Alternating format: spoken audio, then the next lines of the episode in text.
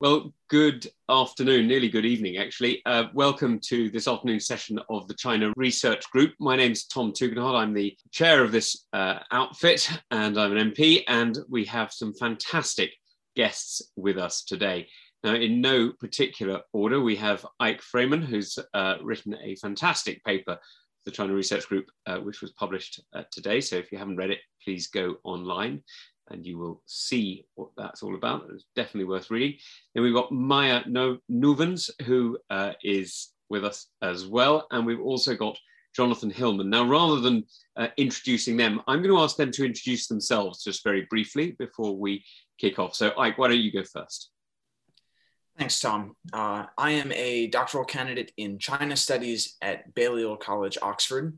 Uh, my background is in Chinese domestic and foreign policy, and I've just written a book out through Harvard University Press called One Belt, One Road Chinese Power Meets the World.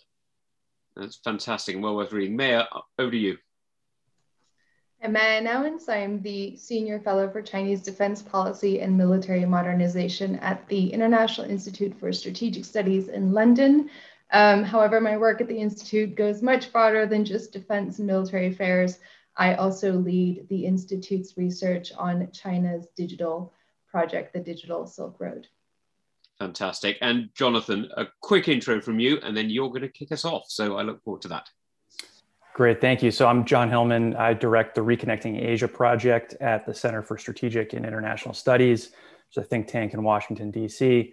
Uh, and I'm the author of The Emperor's New Road, um, a book on, as you might guess, China's Belt and Road.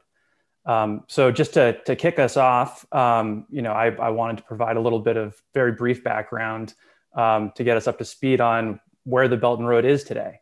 I think it's it's pretty interesting. You know, more than seven years on now, we're we're still asking some pretty basic questions about what the Belt and Road is and what we should do about it.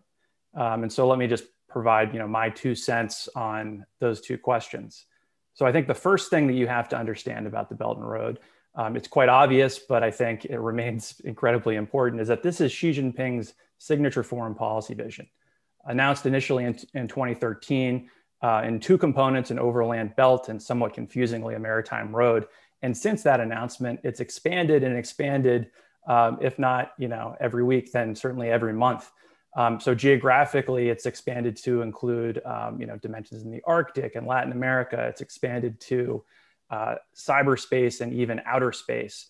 And so it becomes analytically kind of difficult to decide what it is we're talking about here. Are we talking about everything that China does outside of China? Are we talking about infrastructure, which is an important piece of the Belt and Road? You know, often the carrot for countries to participate, often the spoils for Chinese state-owned enterprises, and often the, so- the source of our greatest anxieties about what China is actually doing, because many of these projects uh, are dual use. One of the i think important misperceptions uh, at least initial misperceptions about the belt and road that uh, is helpful to correct is that this set of activities while it is stemming from this vision put forward by, by china's leader is not it hasn't been as centralized and hyper coordinated as often assumed from outside um, and so on the ground this has actually been a bit more fragmented sometimes quite chaotic um, it's important to understand as we think about you know what's going on uh, and, and, which actors have influence to, to decide outcomes here. Um, I, would also I'd also make the point, which um, I believe Eyck does in his paper today, that you know that the Belt and Road is not dead. Um, there there has been a very significant decline in activity. So peak Belt and Road years, um, especially if you're looking at the infrastructure dimension of this, were probably 2016, 2017 a pretty significant pullback that actually predates the pandemic, and then the pandemic paralyzing large amounts of activity. Um, but this is not a static um, uh, vision. It continues to change to fit the circumstances of the day. Um, I know we'll talk more about that, but I think you know one really important change is this increased emphasis on digital infrastructure. And so as, we're looking at a smaller pipeline of projects, there is, I think, an opportunity for greater attention to, to quality control, um, as well as you know this digital this digital dimension playing a, a more important role going forward. Now, what do we do about this? Um, I know Eyck has thoughts on this um, and uh, you know discusses that in, in, the paper that's released today.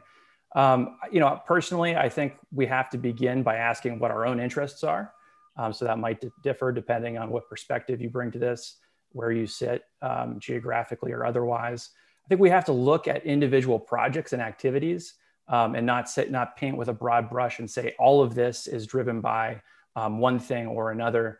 Um, I think projects really do take on a local character depending on where they're happening. Um, and we need to differentiate among projects that are really threatening to core interests and those that are, are more benign uh, because the world, you know, ultimately the world needs investment in infrastructure and that far exceeds the, the ability of any single country, including China, to provide it. I do think we need to compete where it's important, um, where those vital interests are at stake um, and where commercial interests are at stake. Uh, I think we need to strengthen the ability of recipient countries to be their own best advocates, um, especially now as we're looking at really a series of um, cycling uh, renegotiations related to debt issues. Um, and ultimately, I think each country here needs to put forward, and I hope there's potentially uh, you know an opening here for an allied vision, but we have to put forward our own vision for uh, you know our own positive vision that resonates with the developing world uh, in a way in which China's own vision has resonated with the aspirations of the developing world, even despite all of its uh, its challenges and missteps. Uh, and so ultimately, I think in a way, the best response to the Belt and Road is, is not necessarily a direct response to the Belt and Road at all. It's to, it's to step back and, and ask what our interests are um, and, and what vision, what positive economic vision do we want to offer the world. So let, let me, let me end there um, and, and, and pass it on. Thanks for the opportunity. Thanks, John. Well, look, you've uh, led us very nicely onto the digital question before we go on to uh, a, discussion which I hope will include many of the people who are uh, now listening and logging on. We will be taking questions just in case you're wondering. So you know how to do that by now. I think everybody knows how to do that on Zoom. You, the little box on the bottom. So uh, please start thinking of your questions or actually putting them in. Now, Meia, you've done a lot of work on digital uh, Belt and Road and, and, and, the various aspects of it. Over to you.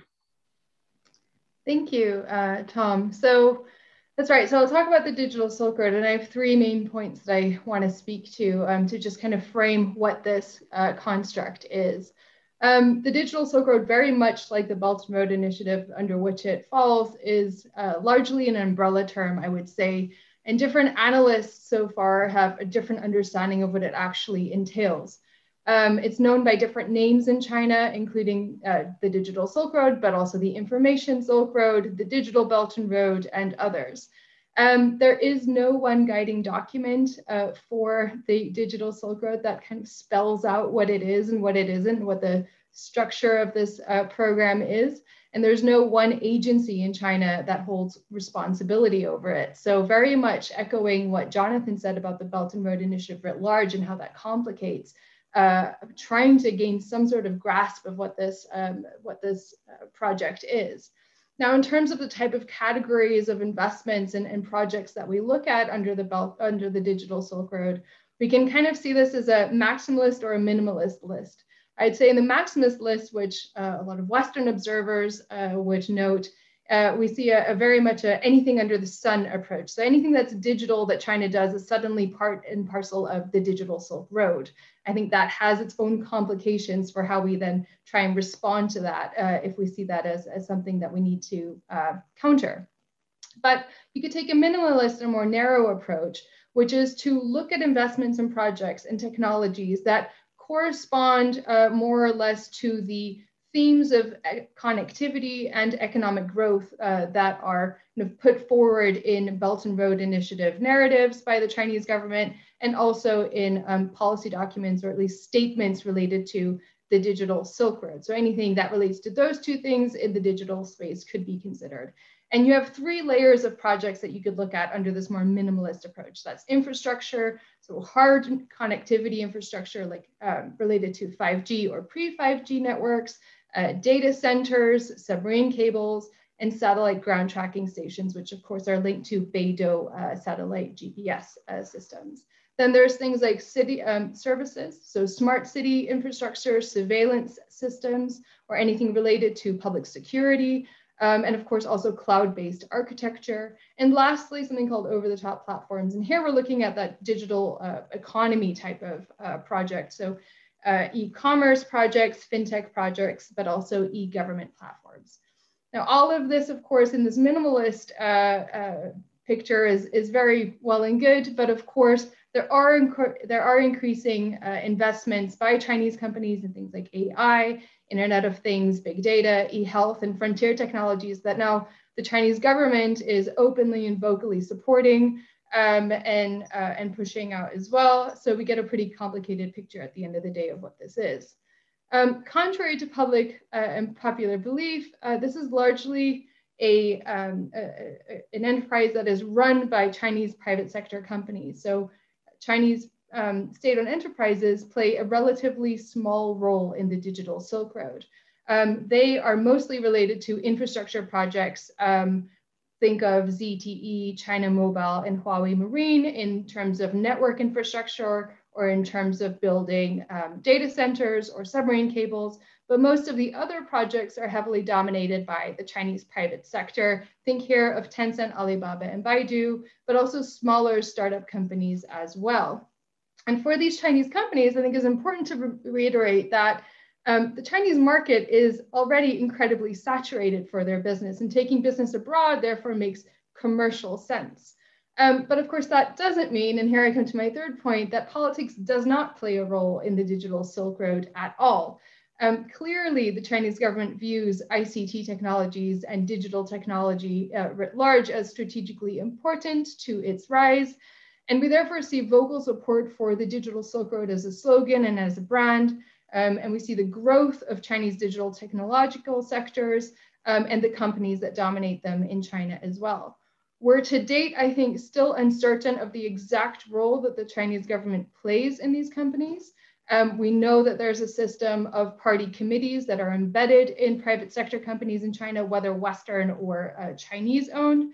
Um, we know that the Chinese government has provided subsidies to certain Chinese companies in the ICT sector that has helped them gain the market position they have today um, and has also helped them uh, take advantage of a very advantageous domestic market in China.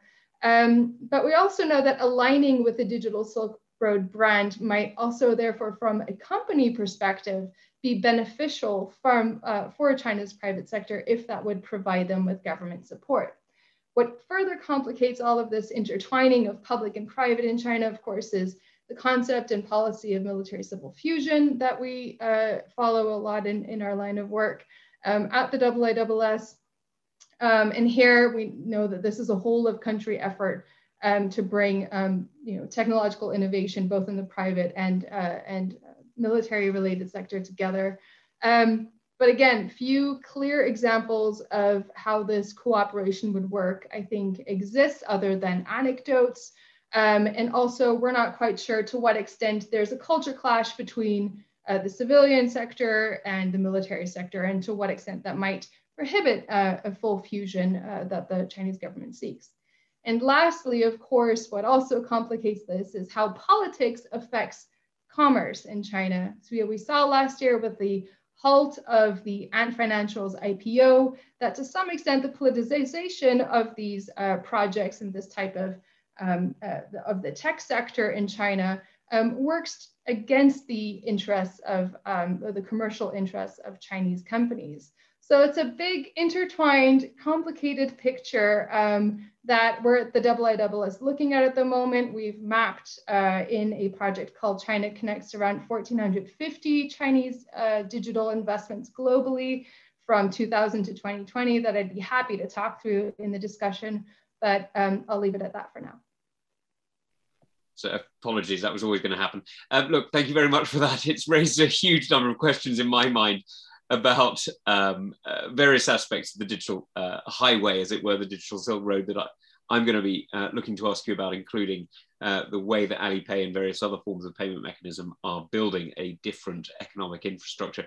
But before we come to that, Eyck, you've just done a great paper for us, and you've got a huge number of things to say on this subject. I'm going to just leave it to you to carry on from there. Thank you, Tom. Look, these are two tough acts to follow.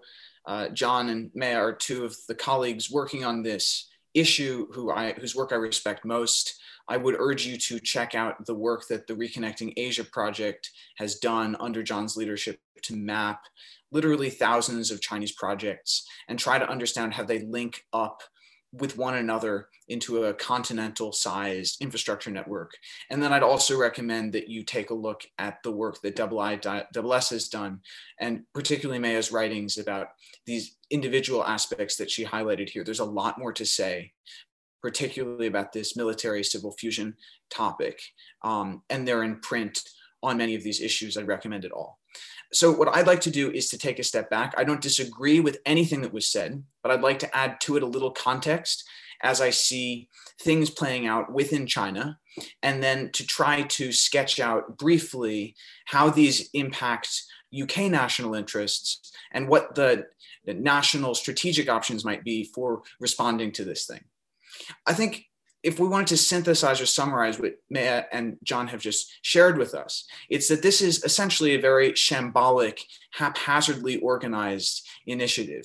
In fact, it has more in common with a Maoist style mass mobilization than it does with a Marshall Plan, top down, highly centralized a development policy that we would associate with something like the World Bank. But that doesn't mean it's not strategic because as John noted, this is central to Xi Jinping's personal brand in China. It is also central to his legacy. And if you look at the way that uh, Communist Party propagandists are communicating what this project is actually about to domestic audiences, one realizes that infrastructure is only one small part of what the Belt and Road is trying to achieve.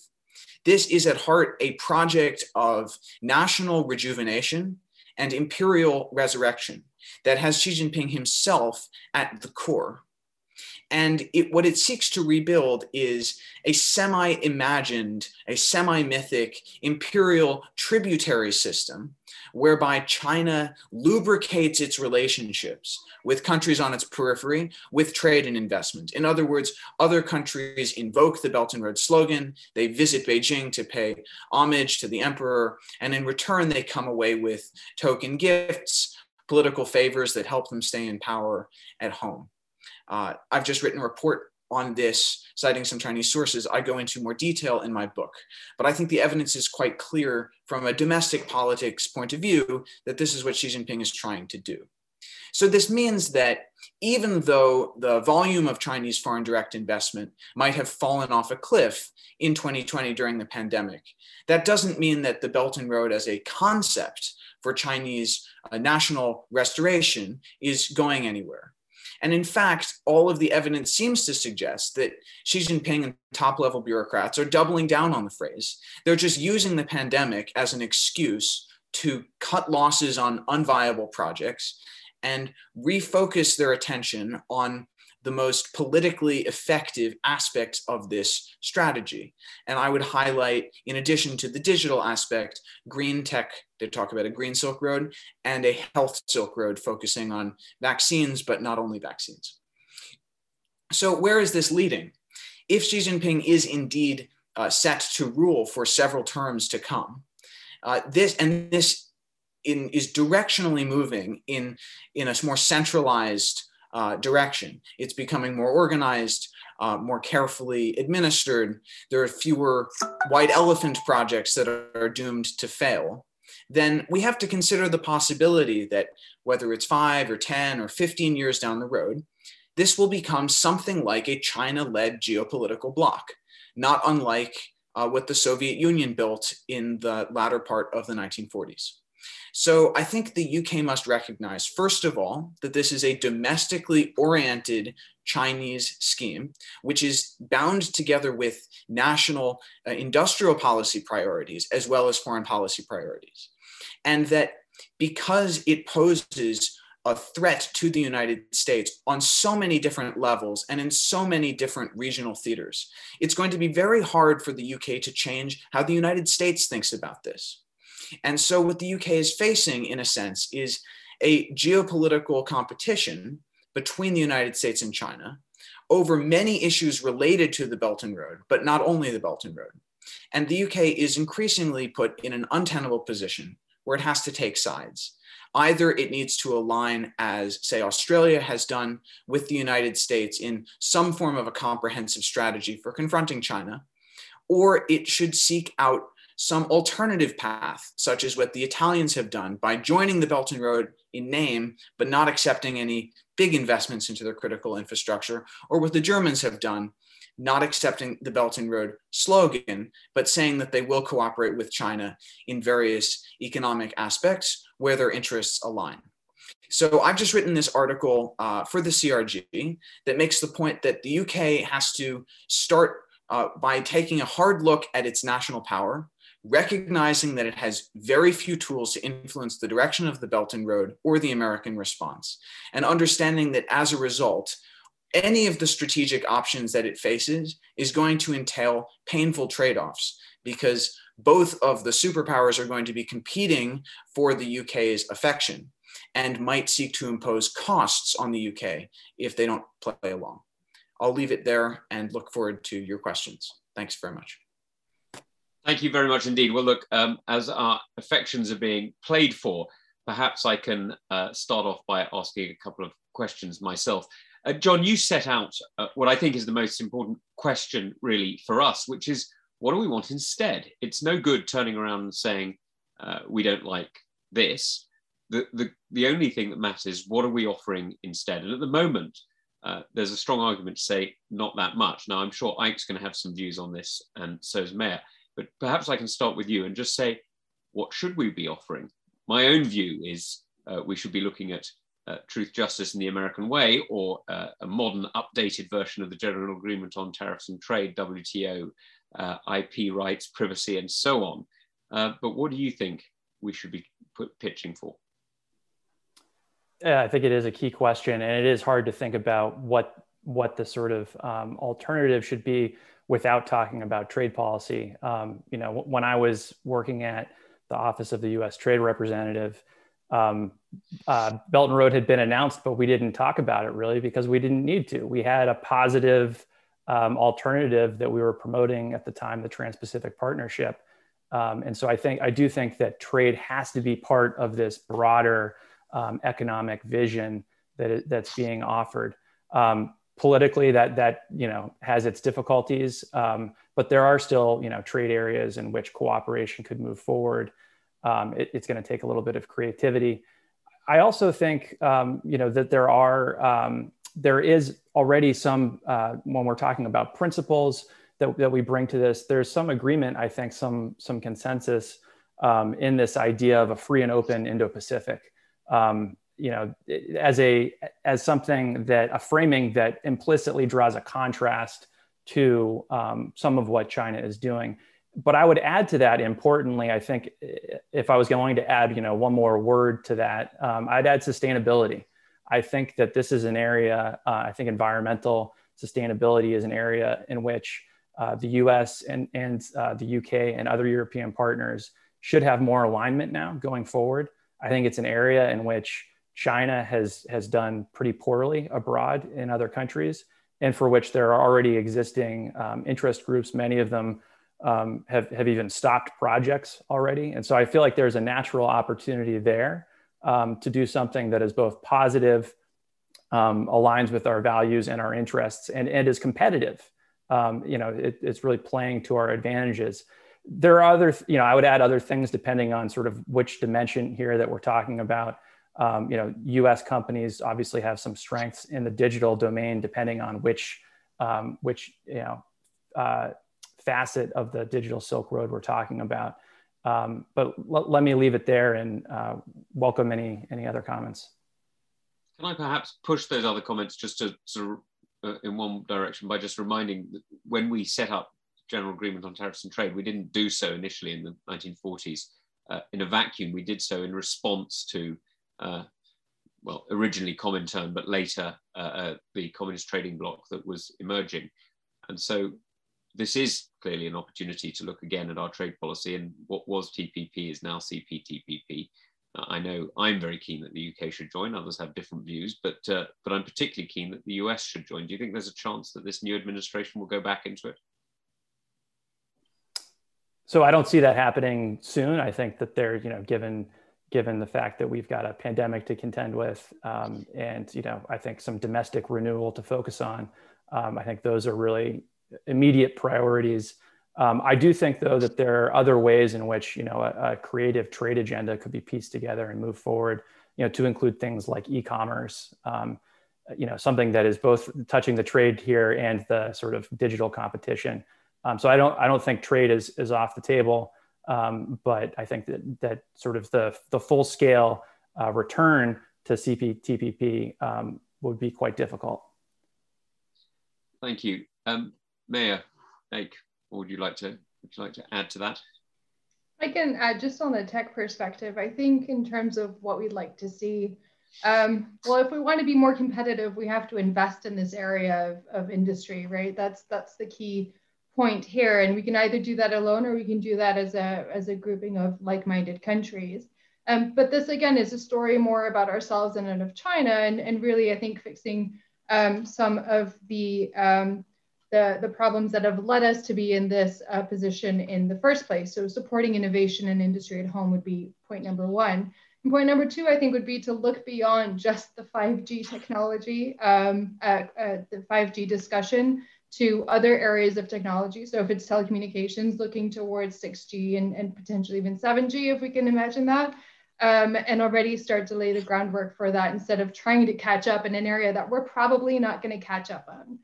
Um, and so that's in terms of technology, but in terms of values, and I think that's a really important point that Jonathan raised, here, I think there's a lot more work to be done, again, um, within the like-minded community. Um, so we see, for example, that in terms of data privacy and protection, um, the EU's GDPR regime has been worked into an agreement with Japan, whereby Japan now, um, to some extent, um, adheres to uh, a GDPR-like framework. Um, but on the other hand, uh, look across the, uh, the Atlantic and we see a very different uh, type of um, privacy system in place. So we can all talk about how like-minded countries should come together and, and, and work towards finding a solution to this challenge that China poses. Um, but really, I think we need to also pay attention to the gaps in our current relationships within that like-minded grouping of countries um, and how to bridge that first. So you raised several issues there that you've raised several issues there that uh, really go into uh, different ways of approaching this. Perhaps like you'd, you'd make a few comments on that before we move on to a, a separate point. I think all of the points that have been raised in this segment of the discussion have been worthy goals that we should pursue. Clearly, coming out of the pandemic, this leaner, meaner Belt and Road is going to focus more on trade than on investment. And that is intrinsically going to make it more desirable to partner countries because it means that they won't have to take on an enormous amount of risk um, as a prerequisite for getting the political benefits of engagement with China. And the, the strengthening of the renminbi that we've seen over the last few months, coupled with this new dual, circulation theory in Beijing, which is designed to increase uh, Chinese consumption, which means more imports, which means more exports for China's trading partners means that uh, Western countries have to think very seriously about banding together with a common set of rules. Otherwise, we are no match for China in terms of setting the rules and conditions of trade. This is particularly true in Southeast Asia, but it's also true in many African and even Latin American countries that now have China, not the United States, as their largest trading partner. But I think before we start going and prescribing solutions, I think it's important to understand what our objective has to be. I am on record saying we need to prevent the Belt and Road from coalescing into a geopolitical bloc.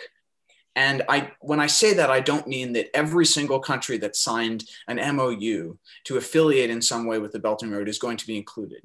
But I do mean that China, with a select number of partners who have, who have adopted this uh, tech platform uh, structure from whole cloth, accepting Huawei, but also Chinese payments platforms like Alipay and Tencent.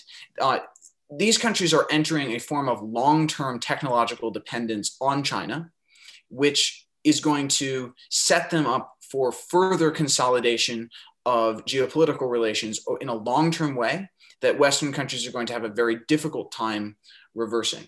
So I think we need to recognize, particularly I say when I say we, I mean first and foremost the United States, that when we say to our allies and partners, we would not like you uh, to associate with Huawei or accept it into your 5G infrastructure, uh, you don't get to pick and choose what critical infrastructure you let China into. Uh, many of them are going to say, well, in, as a matter of fact, we can. And that's why the Saudis and the Emiratis and the Kuwaitis, some of our closest allies in the Middle East, have accepted Huawei into 5G and are letting China into a number of other critical uh, digital systems.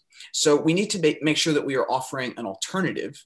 But we, if our goal is to prevent countries like these that have been long-standing, geographically strategic, but strategic for other, for other reasons, partners of ours, uh, we need to recognize that they are standing atop a very slippery slope that will lead with technological entanglement with Beijing. And we need to keep them from taking that first step and find measures that are not coercive to keep them from get, taking that first step. Now, before I open it up to, uh, we're getting quite a lot of questions in. So before I open it up, I'm going to be greedy and ask one last one, uh, which is maybe a, a, brief answer from, from the three of you. Don't feel you have to answer it, but from the three of you. Why are we resisting this? Why don't we just say, hey, Belt and Road works for everyone. This is the new global standard. Uh, let's accept Huawei. Let's accept uh, all these different rules and norms. It's a Chinese world and we just live in it. John, over to you, perhaps. Thanks, because I think a lot of these activities um, don't adhere to international norms as they've already been established. You know, a lot of this project activity is happening without transparency, um, which is you know, increasing the number of projects that go ahead that shouldn't go ahead at all. It's increasing corruption. Um, it's increasing the environmental damage, uh, social consequences of, of projects that um, haven't been, you know, the risk hasn't been handled correctly at the beginning of the process. Um, and so, you know, I think there's some learning going on as, as China's making these mistakes. Um, but it isn't as if there is no existing you know international um, benchmark. I mean there is. We have multilateral institutions that have um, you know pretty robust ways of um, you know doing investment uh, of doing projects. And a lot of these activities um, do not adhere to those standards. Either you don't the other two you don't have to you don't have to answer but uh, do you have a response I'm quite happy to leave it there if you wish. I would chip in. I would chip in briefly. I think this is a question that countries like the UK have to ask continually, because while it seems likely, as a long-standing ally of the United States, that the UK's instincts would be to follow its most important partner in resisting this thing, uh, the British people should not take for granted that what is right for the United States is right for the UK, particularly in a post Brexit world where the UK doesn't have uh, the luxury of a, a, band of European friends and partners in quite the way it used to. So I think there is a possibility that affiliating with the Belt and Road in a way that preserves uh, autonomy for the UK's uh, policymaking and protects UK critical infrastructure uh, from Chinese access that this there's there's actually a way that this could be configured that would work for the UK that would give the UK uh, geopolitical bargaining power over the United States. I don't think necessarily that that's an option that should be chosen lightly. It obviously comes with a whole slate of downside risks, including tail risks. But I think if if the British people want to uh, truly have the ability to cut their own path in a, in a world post Brexit, they need to consider all of their options because, hey, John is right now.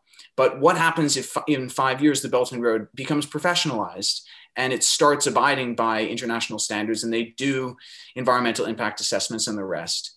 Does that mean that it's okay to join? Maybe and maybe not. Uh, and this is this is some a, a hard reckoning that's going to have to take place over just how much how vulnerable the UK would like to, to make itself to China in order to enjoy the fruits of access to uh, the Chinese economy. Thank you very much, Meia. I just add that also, I mean, from the tech perspective and, and with regards to the digital Silk Road, because it was a harsh wake up call that um, in some areas of industry, we've somehow fallen behind and, and, and dropped the ball a little bit. Um, so in terms of competition and commercial interest, um, it is important to, to pay attention to this and to think of uh, ways in which we don't end up in this situation again in the future. Well, thank you very much. I've been extremely greedy, so uh, perhaps I should bring in somebody else. And I'm very lucky that uh, my colleague and fellow chair of a committee, uh, chairing uh, the Intelligence and Security Committee, is Julian Lewis, MP. So, Julian, over to you. So, um, I'd just like to ask um, how influential are the ambassadors recruited by China in the West to promote um, their policies, uh, such as Belt and Road, proving to be. Um, it strikes me inherently as a dangerous situation where you can have former ministers, um, in one case, a fairly recent former prime minister, being paid very large sums of money um, to promote the Chinese strategic option of encouraging their own countries to in allow this form of investment and indeed this form of subsidized undercutting of um, British industry. Um, do you think that um, this is money well spent by the Chinese, or do you think that um, this is a really effective way of them promoting in the West their strategic aims in China. Who would you like to ask that to, Julian? Whoever feels uh, willing to stick their neck out and uh, express an opinion. And if none of you feel able to, to comment on it, I, I don't mind at all. I would note briefly that this is not a new thing. In fact, uh, the documentary series that introduced Belt and Road to the Chinese people on CCTV in 2016 uh, featured not only Vladimir Putin and Henry Kissinger, uh, but also the former prime ministers of Australia, France, and Italy. Mm-hmm. So this has been a long-standing effort to boost the legitimacy of the initiative. I think that the, the fanfare around the Belt and Road forums in Beijing, in which many of China's trade partners feel pressure to send delegations, even if they don't agree with what the Belt and Road is trying to do, is definitely a, a form of diplomatic flex. But I do think if one looks at the propaganda, what they call the exoprop, the external propaganda across countries, it is striking just how little effort has been put into articulating what this is uh, to Western audiences and persuading them that it's not nefarious.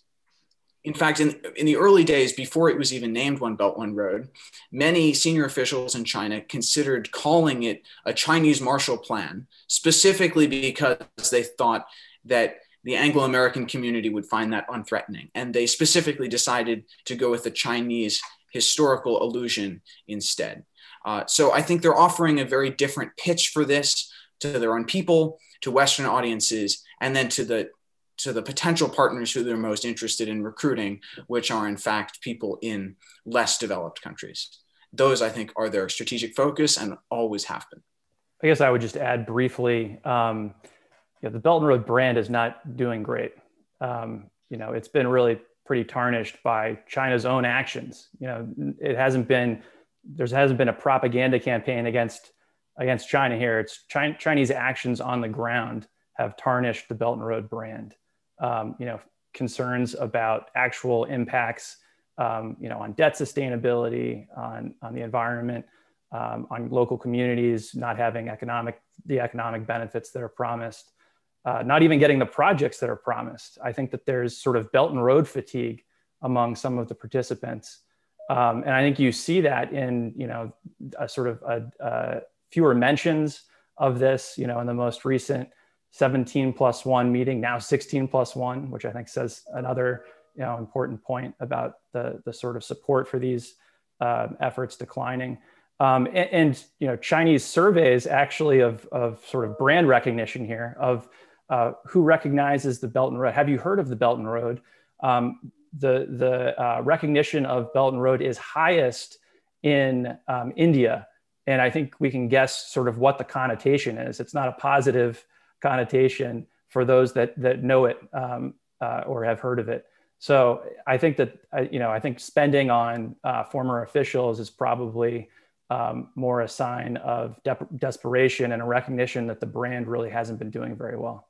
Thank you very much. That's a, that's a, certainly an interesting perspective given the challenges that they're facing and the uh, the number of names that we're seeing lining up in the in a well in a way that certainly questions uh, the wisdom of some of the people who are lining up to endorse. Um, can we go to Matt Turpin, please? Matt's an old friend, and so I'm I'm being very biased. I'm I'm putting him in now. Well, Tom, thank you, and uh, and, and great event. Um, really appreciate it. So yeah, I, I'm as I as I listen to you, you all just kind of describe this. There's this sort of common running through theme of sort of the lack of alternatives, right? That you know, one of the the, the initial narratives about Belt and Road was that that that the market for you know in uh, capital to invest in infrastructure was simply you know insufficient to the need um, and that's a similar sort of theme that, that you get from uh, you know in a you know kind of a, blur your eyes kind of, of aspect around telecom or fintech that the rest of the world just isn't there providing alternatives. And, and i want to push back and maybe sort of get your all's reaction on, on whether that's true. Is it is it true that the rest of the world doesn't provide alternatives in terms of infrastructure spending uh, where there are bankable projects that meet sustainable goals, uh, that that there simply aren't the functions that make that that uh, to be able to work. Um, you know, for the telecom sort of space, you know, it's it's it's it's completely arguable whether or not there weren't alternatives available to countries. You know, in fact, you know, we had seen companies, uh, you know, move back into the market you know, as soon as countries made decisions about blocking Huawei or ZTE, you know, Japan, you've got NEC and Fujitsu moving back into telecom manufacturing uh, once those actions are taken. So, yeah, just I wanted to see to get your reaction on whether or not, you know, the the broader narrative of of sort of a failure of the market to provide for infrastructure capital is actually a, a true one or not. So I'm ha- happy to offer a few brief thoughts. Um, you know, I think first of all, if you talk to you know, people in infrastructure finance, they will tell you, you know, that the problem from their perspective um, isn't isn't um, you know necessarily a, lack of um, access to capital. Um, they have, you know, there's plenty of capital that could be deployed. It is a lack of bankable projects, right? And so, you know, they, they just don't see projects um, enough projects out there for which they could get returns commensurate with whatever that risk is um, China has been willing to, to do projects and take on much more risk. And so there's, I think, no question that there is a global demand for infrastructure. When you, when you brought, drop it down to the project level, though, projects that are ready to go and are easy choices are hard to find. And they're harder to find years after lots of Belt and Road activity. So put yourself in the shoes of you know, someone at the China Development Bank or China Exim Bank.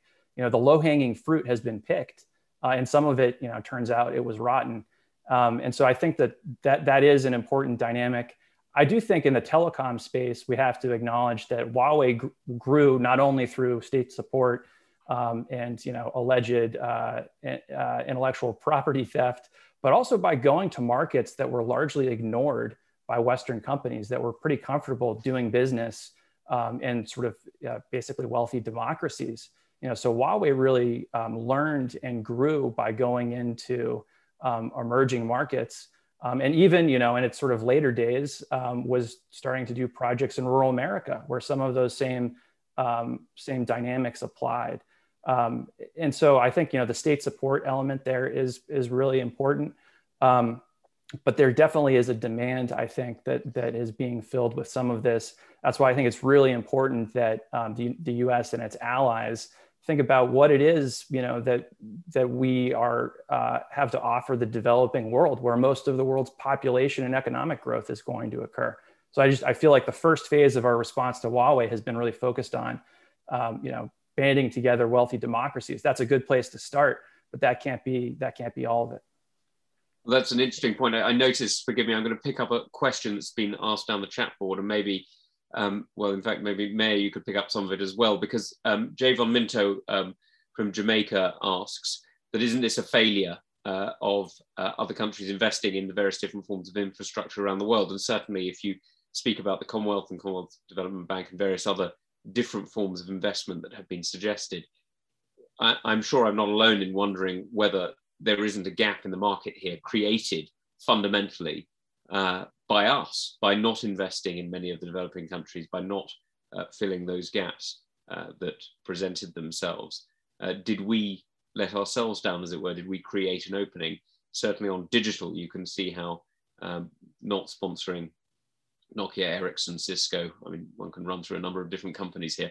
One creates an opening for uh, Huawei. What, what do you think, Meia?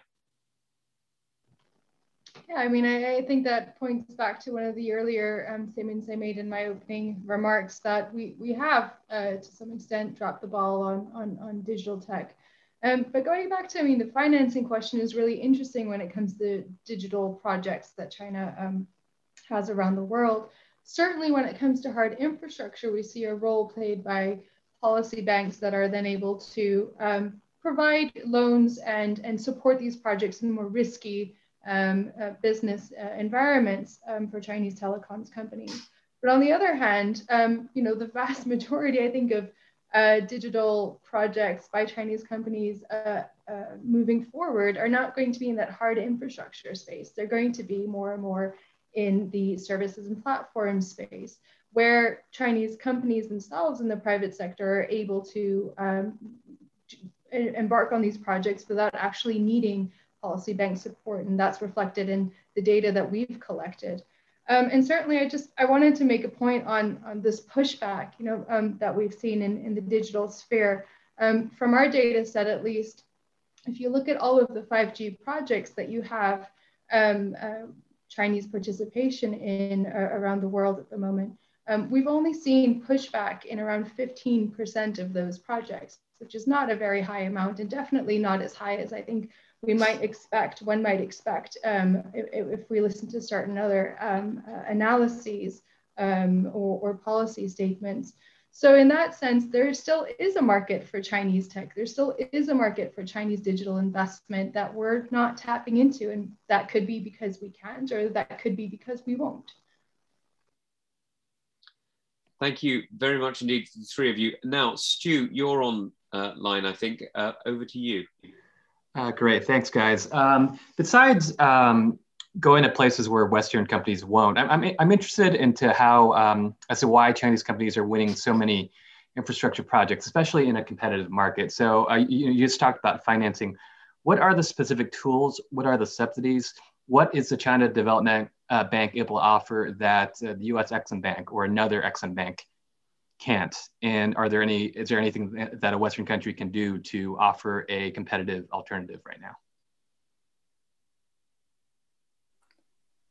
So I think it, you know, it depends to some extent on the, the activity that we're talking about. I mean, I think one, just one very big distinction between um, US uh, Exim and uh, China Exim is just the scale. I mean, the, the scale is just not comparable at all and so there is just a, a lot a lot more financial firepower there uh, being put to use um, and it's not it's not as much um, you know i think the sort of old narrative on chinese state support was that it's subsidies.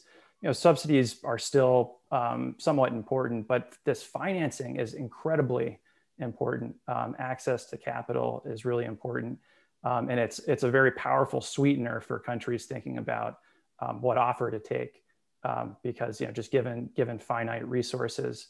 Um, and so I think um, you know the, the, U.S. and and others are going to be more competitive um, in in certain types of if we're talking about infrastructure, certain types of infrastructure. Um, China has seven of the world's ten largest construction companies. You know, we're not; they're incredibly competitive on you know building uh, transport and energy projects um, just the scale that they have and now quite a bit of experience too. And, and they end up being competitive even in these open processes, as you indicate. Um, but there is still, I think, a demand for um, you know not getting all your infrastructure from one provider. Um, there's also, I think, ways in which U.S. Um, and other offers can become more competitive depending on the assumptions that you make, depending on the accounting, basically that the recipient country is doing. You know, are they considering the full life cycle cost of a project um, you know, to include not only the upfront sticker on it, but also what it costs to operate and maintain. You know, th- there are examples of countries like Papua New Guinea getting a data center from Huawei where they didn't budget for operations and maintenance, and now the place isn't running anymore. Um, and so there, I think there are um, there are ways in which some of these uh, Western offers can be more competitive if they're evaluated um, more holistically and not just on that upfront cost.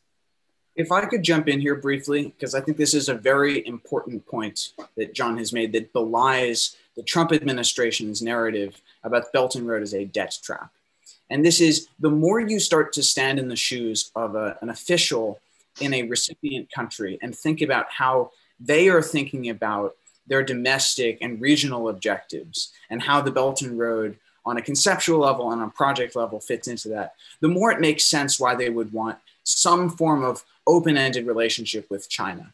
Uh, the famous example of Hambantota, which someone asked about in the, the question tab, is a great example. This is something that the Rajapaksa regime wanted for a number of reasons, both domestic, because it was going to bring home the bacon to Rajapaksa's hometown, an economically disconnected, underdeveloped part of the country, but also because it was going to provide geopolitical leverage on a regional and a global level.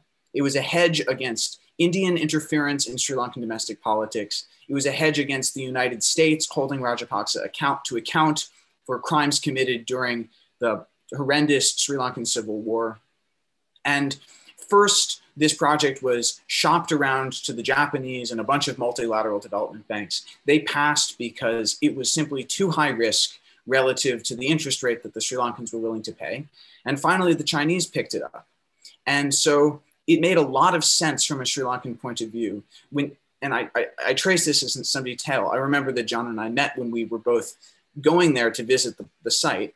When you talk to local officials, the reason why they were not disappointed that this thing flopped and was handed over to China was that, that ultimately they weren't evaluating the success or the failure of the project uh, on terms that you could see on a balance sheet. It was much more conceptual and related to the very, very specific details of how Sri Lankan domestic politics works with patronage and complex alliance networks and so forth.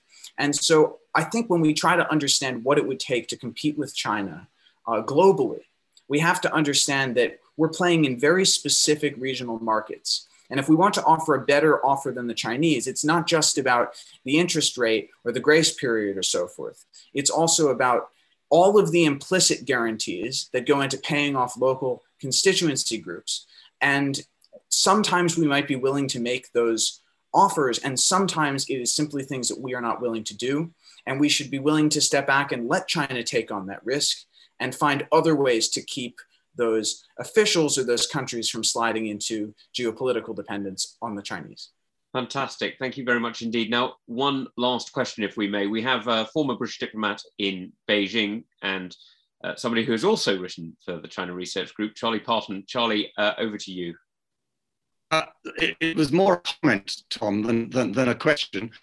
Uh, relates to the question of what, how difficult it is to say what the Belt and Road is. I think you, you can get rid of that difficulty if you accept that it doesn't actually exist. It's a propaganda term, a slogan. I think we're going to cut it there, but I think I got your point, Charlie, which is that the, the Belt and Road isn't really a thing. It's more of a slogan uniting uh, various aspirations and, and a propaganda term rather more than a rather more than a, a, genuine construct, a genuine plan. So less a Marshall Plan, more a more more a global Britain slogan.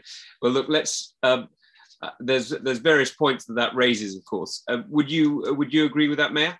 I mean, clearly, uh, uh, for my presentation, I said there there doesn't seem to be a digital Silk Road planned out document somewhere, and I doubt for the Belt and Road Initiative there's a map somewhere in a wall in Beijing that has plotted this out for the next two decades to come. So in that sense, um, sure, but the fact is that there is investment, uh, wide scale investment in the digital sector at least, um, where uh, Chinese companies are increasingly competitive. And that raises all sorts of questions about how we should be responding to this and how we, sh we should and how we should prevent being on the back foot uh, continuously, but actually take initiative and, and be more proactive in the future in these areas of investment. Would anybody else have a view on, on, on that? Think I think I think there's a general agreement from the way that we've been talking about it. Look, I'm going to um, I'm going to stop there and thank our participants because it's it's just a few minutes to six, and while we like to start on time and finish on time, can I say thank you very much to everybody who has joined us, to everybody who is watching this either live or will be watching it later. Um, it is a huge pleasure again to have such uh, fantastic speakers to John and to Eyck and to Meia who brought an extraordinary level of insight and knowledge. And I'm going to plug it again. If you haven't read Eyck's paper, it is available on chinaresearchgroup.org, which is our website. If you go there, please do sign up to our newsletter. Now, our next session uh, that's planned is actually for a little while because we've got uh, a bit of a gap uh, as various other things going on. Uh, and so the next session is with uh, the former Foreign Secretary and now my colleague as chair of the Health Committee, Jeremy Hunt. So that is on the 15th of April. There may be other things coming in between. We've got a few, we've got a few irons in various fires. So I will let you know. But as always, please follow us on Twitter, sign up to our newsletter and join us again. And with that, thank you very much indeed to Meia, to John and to Eyck. I am hugely grateful for their insight and kindness this afternoon.